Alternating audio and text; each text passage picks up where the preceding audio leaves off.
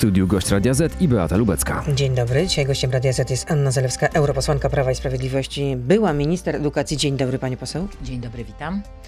No, Trybunał Konstytucyjny nie zaskoczył. Tego się można było spodziewać. Przy piątym podejściu uznał prymat prawa krajowego nad y, unijnym. To kiedy wychodzimy z Unii Europejskiej? E, Nie wychodzimy, co podkreślamy na każdym kroku. Przypominam, że to raczej koledzy z Platformy Obywatelskiej e, mówią o referendach. E, Tym bardziej, że takich emocji nie budzą podobne wyroki Trybunałów Konstytucyjnych poszczególnych krajów członkowskich. Ostatnio niemiecki, francuski, wcześniej włoski, hiszpański. I jest pani przekonana, że można, je, można postawić znak równości między tamtymi wyrokami, a tym wyrokiem Ale Trybunału oczywiście, że tak. Obojętnie w jakiej sprawie, czy takich zapytaniach, e, które skierował pan e, e, premier Mateusz Morawiecki, między innymi mówiących o niezależności, niezawisłości sądów, jak również tych szczegółowych, bo w wypadku Niemiec chodziło między innymi o to, że zaskarżono możliwość ściągania obligacji przez Europejski Bank Centralny, czy też we Francji o przekazanie danych osobowych e, operatorom e, telefonów tutaj e, jednak, komórkowych. Tutaj jednak chodzi o reformę e, sądownictwa i rozumiem, że ten wyrok ma ugruntować tę reformę zaproponowaną przez Prawo i Sprawiedliwość, ale powołam się na e, opinię e, Ewy Łętowskiej, profesor Ewy Łętowskiej, która też zasiadała w Trybunale Konstytucyjnym i jest nau, profesorem nauk prawnych i co powiedziała Ewa Łętowska w rozmowie z Onatem. Teraz władze mają obowiązek ten wyrok e, Trybunału Konstytucyjnego wykonać, czyli po prostu wyjść z Unii, bo ani nie zmienią unijnego traktatu, ani polskiej konstytucji. Oni nie rozumieją, co, co zrobili. Mimo e, ogromnej e, wiedzy i mojego ogromnego szacunku dla pani profesor, niestety się nie zgadzam, dlatego że. Ale to znaczy, że pani Dlatego- profesor nauk prawnych dlatego, wie mniej że- niż pani, E, z Dlatego, całym szacunkiem że, polonistka. e, Dlatego, że rozmawiamy e, o e, Trybunale Sprawiedliwości Unii Europejskiej, rozmawiamy o Komisji Europejskiej, Unii Europejskiej, która coraz częściej, i nie ukrywa tego, uzurpuje sobie prawo do tego, To nie jest jedyna żeby opinia, pani, pani poseł. To nie jest ograniczać, jedyna opinia ograniczać osoby, która jest kompetentna, jeśli chodzi o nauki prawne. E, Chcę też powiedzieć, że Trybunał Sprawiedliwości Unii Europejskiej e, absolutnie nie odpowiada na podstawie jakich artykułów, jakich przepisów opiera swoje domniemania, dlatego że on najczęściej mówi, że jest to prawdopodobne, czy też może się wydarzyć. Uwaga, mówi to na podstawie swojego własnego orzecznictwa. Ja chcę pani redaktor też przypomnieć, że u nas, u nas też jest ugruntowane orzecznictwo Trybunału em, Konstytucyjnego. dodam, że ten wczorajszy- e, to wczoraj- Pod przewodnictwem e, profesora Rzeplińskiego i profesora A Safiana. ja jeszcze tylko dodam, że y, y, ten wyrok wczorajszy wcale nie był jedno, jednomyślny. Bo Tak, dwie osoby dwóch, zgłosiły zdanie Dwóch odrębne. sędziów, zresztą, które, którzy trafili do Trybunału Konstytucyjnego z rekomendacji Prawa i Sprawiedliwości, uważa, że y, to postępowanie powinno zostać umorzone, jest bezzasadne. Oczywiście to jest ich e, możliwość, ich zdanie odrębne, mają do tego prawo. E, Wyrok jest e, jednoznaczny. Myślę, że większość Polaków nie oczekiwałoby innego wyroku, to znaczy mówiącego o tym, że prawo Unii Europejskiej jest ważniejsze niż polska konstytucja. I Dobrze. gwarantuje pani redaktor, że we Francji, w Niemczech, w Hiszpanii, we Włoszech opozycji nie przyszłoby do głowy, tak jak Donaldowi Tuskowi, wzywać do buntu przeciwko wyrokowi Trybunału nomen omen 10. E, Po to właśnie, żeby na Placu Zamkowym mogły spotkać się 10 grupy... października Tak, w, nie, w niedzielę tak, o tak, godzinie oczywiście, 18. Do tak. tego wzywa Donald Tusk. Rzeczywiście, żeby o- ludzie o zgromadzili 19 i sprzeciwili się temu, że nie będziemy wychodzić z Unii Europejskiej.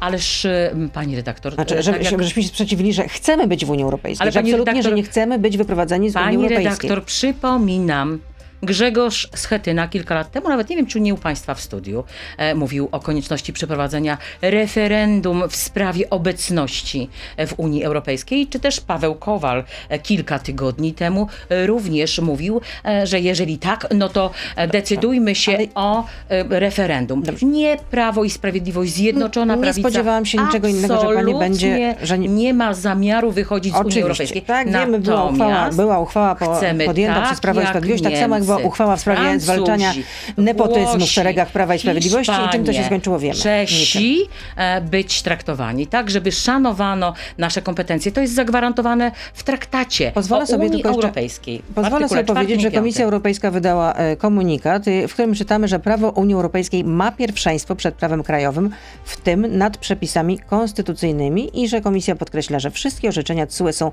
wiążące dla instytucji państw członkowskich, także sądów krajowych.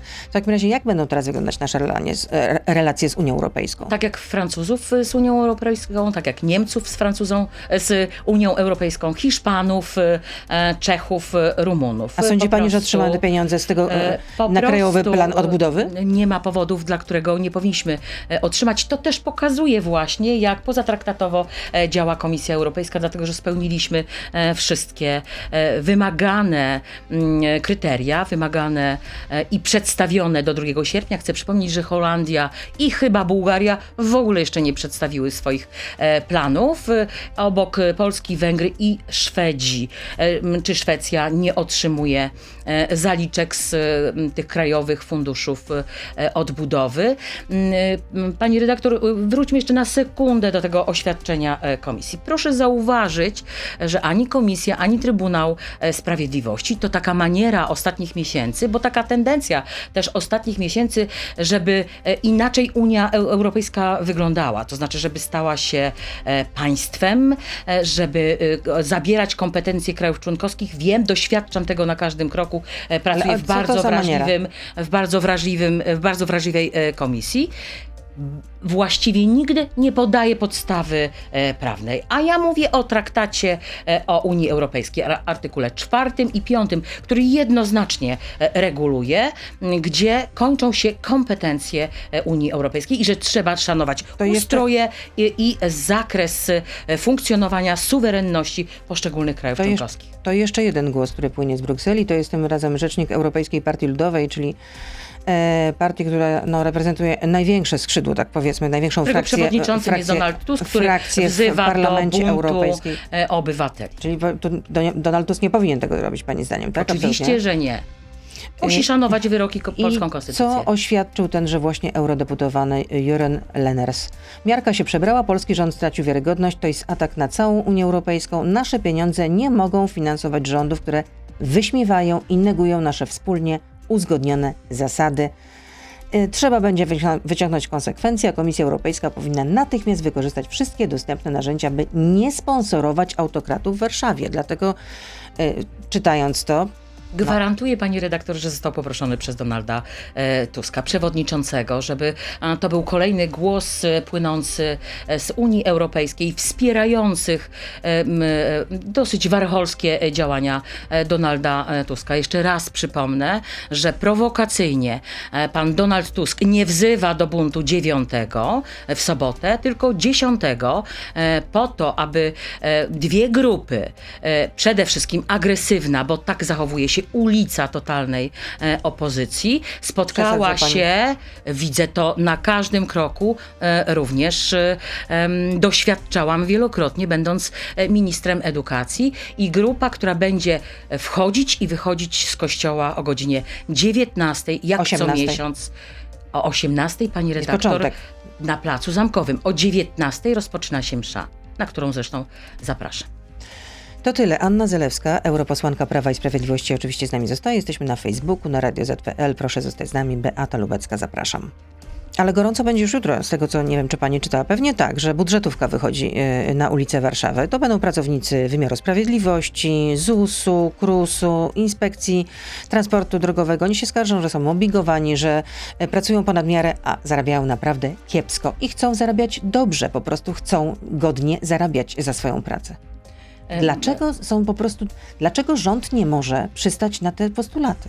E, Myślę, że e, rozmowy, przede wszystkim e, rozmowy w Radzie Dialogu powinny się toczyć, dlatego że... Ale skoro ludzie wychodzą na ulicę, znaczy, że są po Dlatego, prostu że pani- niezadowoleni, z dlatego, tego, że pani- niezadowoleni z tego, jak te Dlatego, że rozmowy pani się toczą. redaktor chce przypomnieć, że w ciągu ostatnich pięciu lat, pamiętam to, bo pensja nauczycieli jest uzależniona od minimalnego wynagrodzenia. Dlaczego nie może być porównywalna tak jak minimalne, z- minimalne ze średnią krajową? Minimalne, zaraz do tego dojdziemy, minimalne wynagrodzenie w granicach 2015 roku było trochę ponad 1000 zł. Przypominam, że w styczniu 2021, e, przepraszam, 2022 to będzie 3000 zł, więc widać progres, widać starania, ale oczywiście mm, e, zrozumiałe są e, mm, dyskusje, czy prośby, czy żądania, e, by te pensje e, wzrastały. Jeśli chodzi o pracowników Dlatego- oświaty, bo oni też wyjdą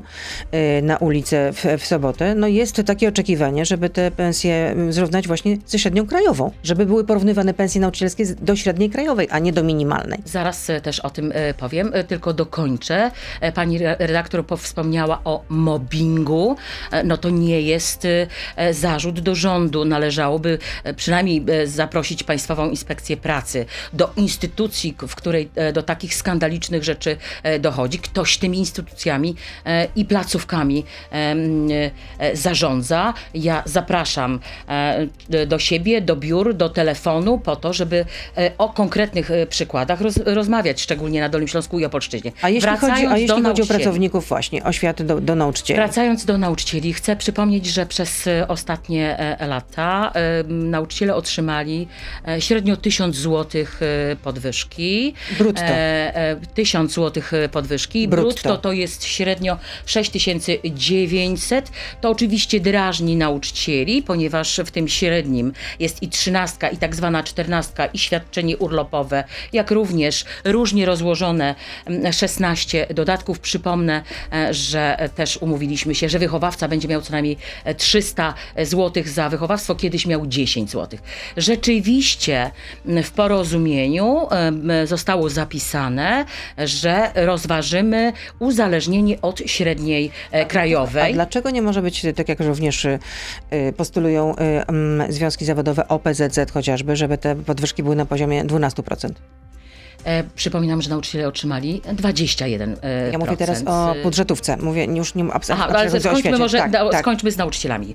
Y, y, y, I e, umówiliśmy się, że po strajku, który rzeczywiście był trudny dla nauczycieli, ale przede wszystkim dla robił wszystko, uczniów żeby ośmieszyć nauczycieli. i rodziców, nie znajdzie pani ani jednego mojego zdania, słowa, które uchybiłby godności kogokolwiek, a już na pewno nauczycieli. Zawsze e, mówiłam z szacunkiem, szanując nawet trzytygodniowy No pamiętam, e, że- strajk. Że e, wtedy jednak y, a nam nie znajdzie pani takiej, nie znajdzie pani takiej, negocjacje nie znajdzie pani takiej, i że e, nauczyciele nie znajdzie pani takiej dosyć. wypowiedzi. Negocjacje e, były wielomiesięczne, byłam do dyspozycji związkowców, e, rzadko e, widywałam z pana broniarza, ale e, No do dobrze, to meritum. w takim razie zapytam inaczej. Czy pani zdaniem nauczyciele są roszczeniowi? Nauczyciele mają zapisane w porozumieniu, że będziemy dążyć do tego, e, żeby e, uzależnić e, pensję nauczyciela od średniej krajowej. Były takie prace zrobione, są założenia już nawet do takiej ustawy, ale należy o tym dyskutować, co w związku z tym ma się w ogóle stać z wynagrodzeniem. Bo, Pani redaktor, średnia krajowa jest liczona od 40 godzin tygodniowo. Pensum nauczyciela to 18 No i ma e, być zwiększone o dwie godziny plus jeszcze zajęcie dodatkowe.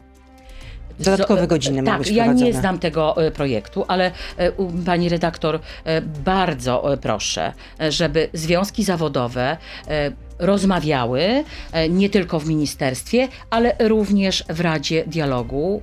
Warto o tym e, rozmawiać, e, warto zabiegać że o związki zawodowe mówią, większe... że, te, że dialog z rządem jest pozorowany przez rząd. Jest, Pani redaktor, mam duży dystans do tego rodzaju stwierdzenia, dlatego że ja ze związkowcami spotykałam się co najmniej kilkadziesiąt razy. Konsultacje społeczne dotyczące różnych zmian to były spotkania kilkutysie, kilkutysięczne, ra- k- kilka tysięcy e, razy. Sama osobiście uczestniczyłam w setkach e, różnego rodzaju spotkań, a pani redaktor e, na pewno pamięta narrację również związków, że też tego dialogu nie ma lub też, że nie ma konsultacji społecznych.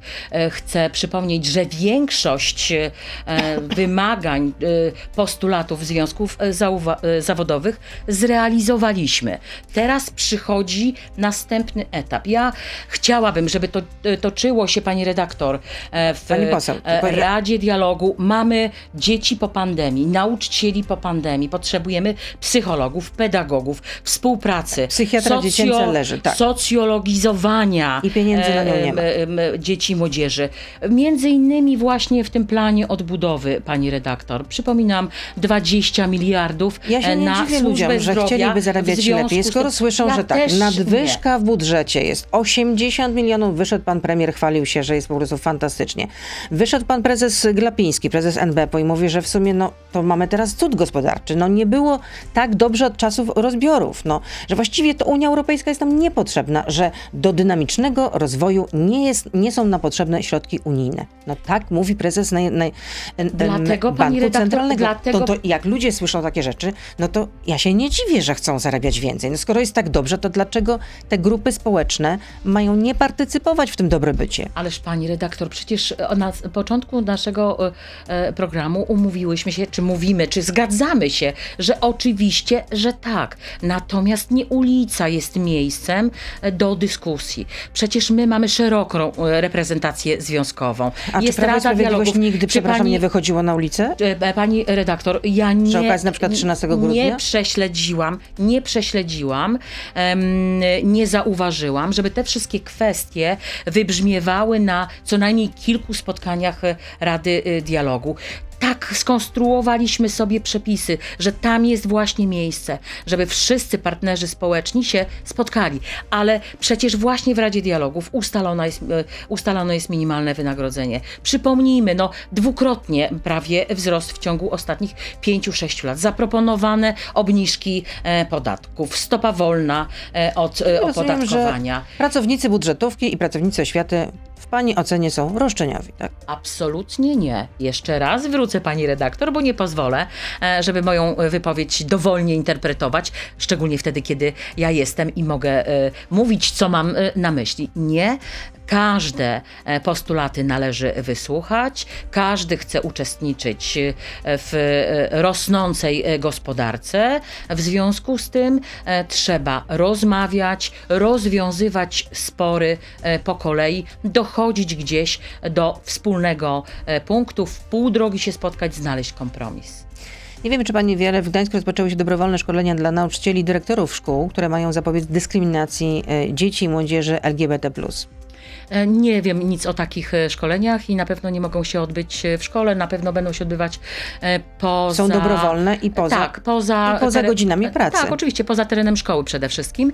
Natomiast pani redaktor, szanowni państwo, bo to też jest historia odpowiadana od bardzo wielu lat. Prawo oświatowe, za które między innymi ja byłam odpowiedzialna, to nowe prawo oświatowe, było tak konstruowane, żeby nikt i z żadnego powodu nie był e, dyskryminowany. Ale jednak jest, bo Nie, z nie, raportu kampanii przeciwko homofobii wynika, że za lata 2015-2016 wynika, że tylko jedna czwarta nieheteronormatywnych nastolatków ma poczucie pełnej akceptacji ze strony mamy, a na akceptację strony ojców może liczyć tylko 12% badanych. Pani redaktor, proszę zobaczyć, to nie do, po pierwsze to badanie nie dotyczy e, jurysdykcji prawa oświatowego, bo ono obowiązuje od 2017 roku.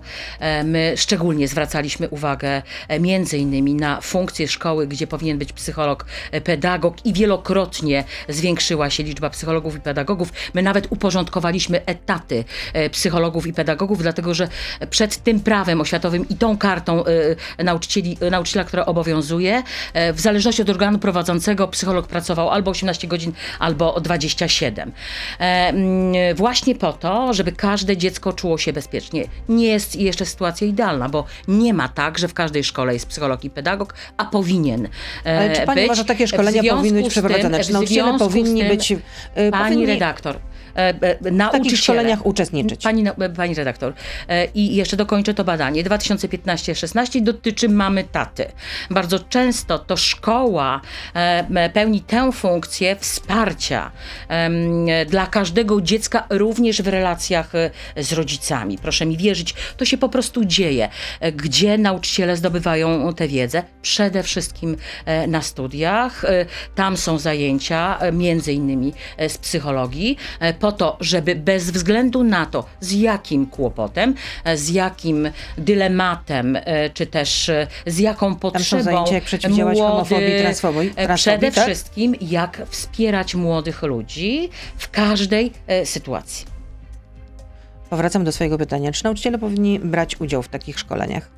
E, Pani redaktor, to są decyzje nauczycieli. Jeszcze raz powtarzam, że prawo oświatowe jest tak skonstruowane, że nauczyciele e, mają narzędzia do tego, żeby wspierać każde dziecko, każdego młodego człowieka. Jest całe środowisko e, poradni psychologiczno-pedagogicznej, psycholog, pedagog. E, Są programy, które e, mogą konstruować młodzi ludzie razem ze swoimi nauczycielami i rodzicami, zgodnie z podstawami programowymi. Jest artykuł 86, który mówi, że Prawa rodzice. Tak, e, że rodzice em, są uczestnikami e, życia e, szkolnego e, i e, został wyznaczony w sensie dosłownym, ale również e, tym e, prawnym e, teren szkoły. E, W związku z tym e, to wszystko, co jest opisane w prawie e, oświatowym, Dla pani jest wystarczające. dzieje, bardzo mi nawet zależało żeby nie było wystarczające, tylko żeby e, wręcz e, mobilizowało, chroniło, mobilizowało nauczycieli i wszystko, wszystkie ośrodki, które są e, z edukacją związane, ale przede wszystkim chroniło każde dziecko, dawało mu po prostu siłę. Naszym gościem jest Anna Zalewska, europosłanka Prawa i Sprawiedliwości, była minister edukacji. Jak słychać, a czy los pana ministra Dworczyka jest przesądzony? Czy będzie zdymisjonowana, pani zdaniem, po aferze mailowej? Mm, Po pierwsze, mm, nie wiemy, mm, czy jest afera mailowa i co jest e, aferą mailową, co jest prawdziwe, co jest e, nieprawdziwe, więc e, ja tak, pozwolę sobie. Tak, pozwolę sobie tutaj na ten temat się nie wypowiadać. To oczywiście decyzje pana premiera. No, państwo pan... nie pojmacie chyba do siebie za bardzo sympatią. A generalnie. dlaczego? No dlatego, że można powiedzieć, że Michał Dworczyk, odkąd pani y, zaczęła pracę w Europarlamencie, wygryzł panią, jeśli chodzi o wpływy na Dolnym Śląsku. A na W czym polegają... Prawa i, i a, a Sprawiedliwości. na czym polegają wpływy? No, że tam jest po prostu numer jeden, Michał Dworczyk. A, pani redaktor, my y, jesteśmy rzeczywiście ko- kolegami z okręgu e, wałbrzyskiego. Rzeczywiście działamy na różnych e, poziomach. Działamy dla swoich wyborców, e, jak również dla struktur Czyli Prawa i Sprawiedliwości. się. Tak, przyjaźnimy się politycznie. A, serio, czyli po prostu y, pomagacie sobie. Tak, wspieramy się. A czy powinno być tak, że za publiczne pieniądze pomaga się y, kolegom, znajomym? E, Nie wiem, o czym pani Już redaktor pani, e, już pani mówi. mówię. Właśnie z tych maili wynika, że Adam Borowski, były opozycjonista, teraz szef Warszawskiego Klubu Gazety Polskiej, mm, zwrócił się prywatnie do Michała Dworczyka, jak wiadomo szefa kancelarii premiera, z prośbą, żeby kancelaria premiera kupiła 500 egzemplarzy wydanej przez Adama Borowskiego książki. Książki Niepodległa 2000 1918. Bo Adam Borowski miał problemy ze sprzedażą tej książki. No i poprosił Michała Dworczyka, y, pana ministra, o pomoc. No i pan minister przystał na początek na 200 ce- egzemplarzy, a potem kolejnych 200 zostało dokupionych. Za publiczne pieniądze. Pani redaktor, będę konsekwentna. Ja naprawdę nie wiem, e, czy ten e-mail jest prawdziwy, czy też Pan nie. Borowski w rozmowie z Onetem potwierdza wiarygodność e-maila. Bardzo proszę zaprosić pana Borowskiego. Będziecie państwo mogli na ten temat Dobrze, ale porozmawiać. czy ja takie praktyki powinny się odbywać, że za pieniądze publiczne pomaga się kolegom, znajomym? Odnosimy się e, do e, informacji z maila, o którego prawdziwości e, ja nie mam zielonego pojęcia. wierzy pani, że W Adam związku Borowski z tym potwierdza, wiarygodność tego e-maila? Nie będę tego komentować. Bardzo proszę pani redaktor zaprosić pana Aha, Borowskiego. czyli rzeczywiście to są te instrukcje z Nowogrodzkiej, że macie tego nie komentować, macie się do tego nie odnosić generalnie, udawać, że tego nie ma. No bo czytamy również na stronach Onetu, że takie były zalecenia ze strony mm, Nowogrodzkiej. Nie dotrzymywałam żadnych zaleceń, jestem Mm.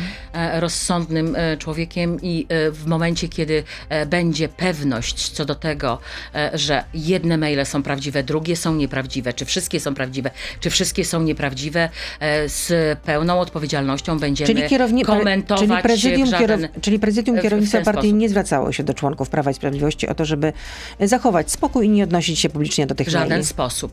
To Nie, nie jest tak, odpowiedzialność tak? każdego polityka, żeby e, tylko i wyłącznie wiarygodne informacje. Ale jak były, przepraszam, nielegalne podsłuchy z, z Sowy i Przyjaciół, to komentowaliście na wyprzódki.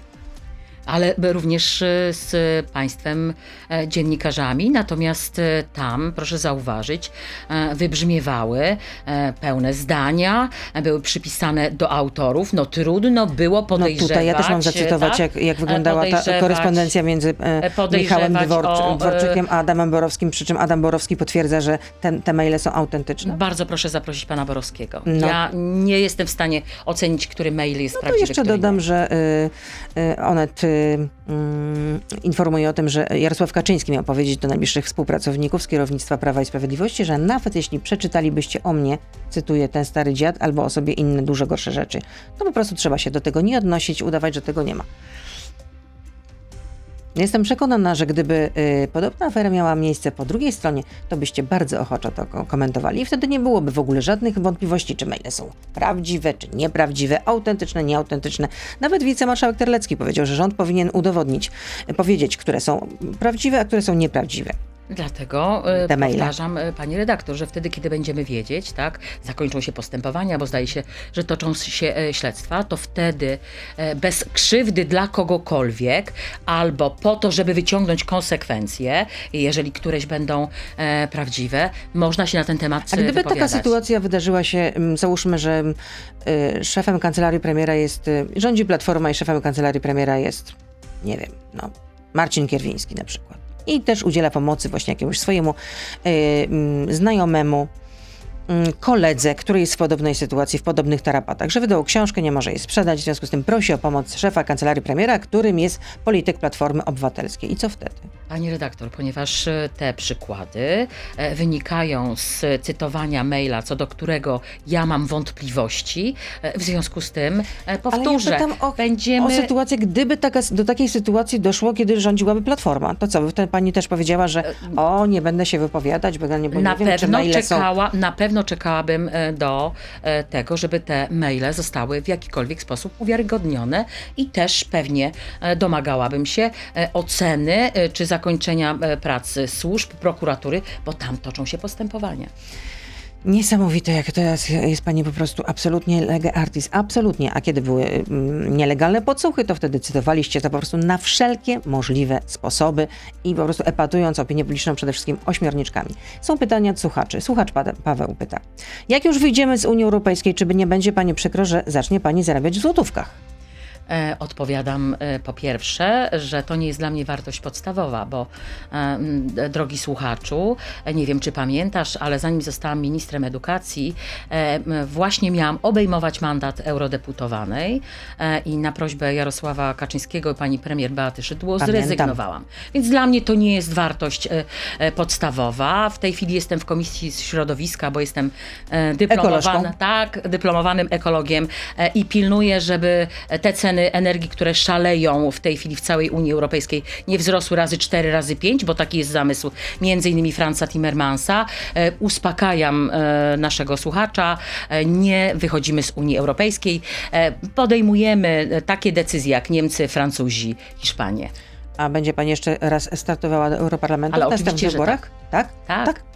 Taka zła Unia, a będziemy w Parlamencie Europejskim. Tam jest sporo do zrobienia. Między innymi e, trzeba zapanować nad e, szaleństwem klimatycznym i europejskim e, systemem handlu uprawnieniami, emisją dwutlenku węgla, dlatego że to one decydują o cenie energii w Unii Europejskiej, a przed nami właśnie pakiet Fit for 55, czyli dostosować się do 55% do 2030 roku, który jest agresywną napaścią na obywateli obywatela, to obywatel ma zapłacić za pomysły e, Timmermansa. Jacek pyta, jest pani europosłanką i bardzo mnie ciekawi, czy człowiek zarabiający ponad 2 miliony złotych za całą kadencję potrafi wymienić czasy przyszłe w języku angielskim. E, rozumiem, że to ciąg dalszy zabawy w naukę. Tak, są e, cztery e, czasy. To proszę je wymienić. no bo pani na pewno wie. No to... Oczywiście, że tak. Umówimy się, że będziemy się wzajemnie odpytywać. To po prostu niegrzeczne. Są nie cztery pani... future czasy z simplem i continuousem włącznie. I dwa następne? No bo rzeczywiście jest future simple, future continuous i jeszcze dwa. Future Simple Continuous i mm, jeszcze jeden, którego, do którego jeszcze nie doszłam, bo jestem w okolicy B1. Mhm, rozumiem, czyli pani się uczy cały czas doskonale, no, Oczywiście, że tak. Mam nadzieję, Poleruje że, pani mam nadzieję, że będziemy mogli przeczytać i ćwiczyć się język angielski na nobliście, bo rzeczywiście to zaskoczenie duże, nie ma nawet przekładu Nawet nie możemy się do tego w żaden Zacznę sposób pewnie odnieść. od opowiadań, bo zdaje się, że noblista też pisał opowiadania po to, żeby móc w ciągu następnych spotkań odnosić się do naszego no, no, nowego noblisty literackiego. To jeszcze tylko powiem, że te pozostałe czasy to jest Future Perfect i Future Perfect Continuous. O, Mhm. tak, żeby było wszystko szylege artis, żeby było prawidłowo. Michał pyta... Y, Dlaczego konferencje prasowe, takie jak wczorajsza premiera Kaczyńskiego, wicepremiera, gdzie odpowiadał na wszystkie pytania, nie są czymś naturalnym w polskiej polityce wśród y, partii rządzącej? I dlaczego nie da się ważyć słowa jak wczoraj, a, a nie pleść tyle mm, no, różnych tekstów jak pan y, marszałek Terlecki, jak pan minister Czarnek, czy jak pan poseł Suski? Tak sformułował pytanie pan Michał. Naprawdę trudno mi jest odpowiedzieć. No, każda konferencja prasowa powinna być konkretna, logiczna, e, gdzie e, każdy posługuje No ale często się... zdarza się, że nie ma konferencji, że jest po prostu tylko oświadczenie i dziennikarze nie mogą zadawać pytań. A czy nie każda konferencja powinna być w ten sposób? No, o, o, oczywiście najczęściej powinna tak e, wyglądać. Natomiast dziennikarze dobrze wiedzą, że jest taki organ jak gabinet, który obsługuje dziennikarzy, jest rzecznik prasowy w każdym ministerstwie i rzeczywiście z każdym pytaniem można pani, jak czasami się e, trudno zgłosić. dodzwonić do pana rzecznika, czy do pani rzecznik?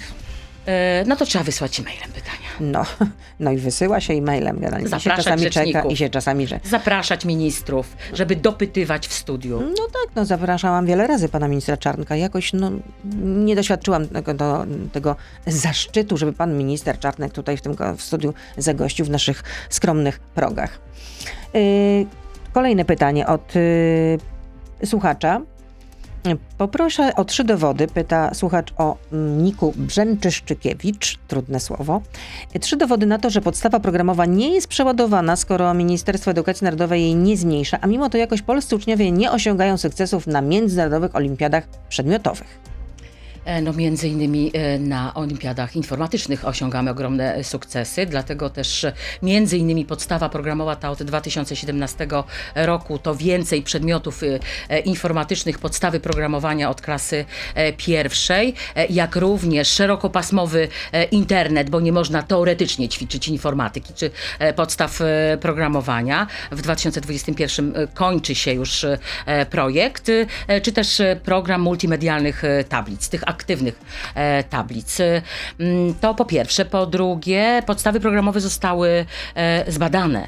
Zbadane, tak jak obiecywałam, właściwie no, rok po tym, jak już odeszłam z ministerstwa, szczególnie chodziło o klasę siódmą i ósmą, został powołany zespół z ekspertami i uznano, że no, po- podstawy programowe są standardowe, tak jak w całej Unii Europejskiej. Mm, Na pewno pandemia e, powoduje, że ten stolik edukacyjny e, trochę został przewrócony. Trzeba się na nowo podstawom programowym e, przyjrzeć, e, ale... Czyli podstawa programowa jest przeładowana, czy nie? Nie, nie jest przeładowana.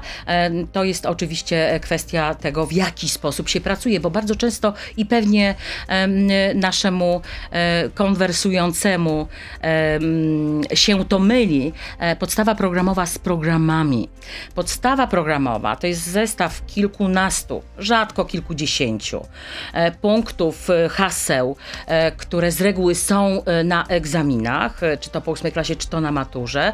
Natomiast programy, w zależności od tego, jaka jest klasa, na jakim poziomie, jak różnorodna, tworzone są przez nauczycieli i zatwierdzane przez dyrektorów. Więc, jeżeli Państwu wydaje się, że gdzieś program jest przeładowany, myślę, że trzeba zacząć od dy- dyrektora swojej szkoły.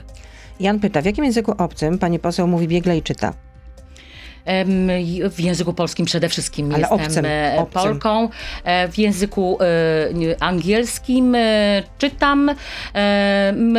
Na poziomie komunikacyjnym oczywiście rozmawiam. Pisze? Piszę, tak. Oczywiście, tak jak powiedziałam, to jest w okolicach B1. Ciekawe, że też innych posłów się o to nie pyta, ale Pyta proszę się. uspokoić, Pyta ale się. proszę uspokoić też, czy uspokajam.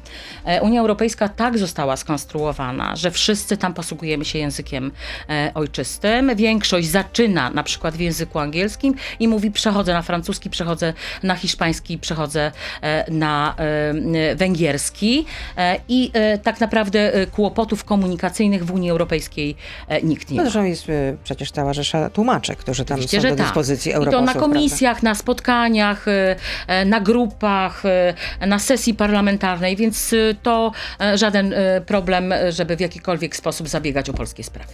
I jeszcze jedno pytanie. Co pani sądzi o pomyśle zmniejszenia liczebności klas o połowę? Czy to poprawi skuteczność nauczania? Jak liczebności klas o połowę?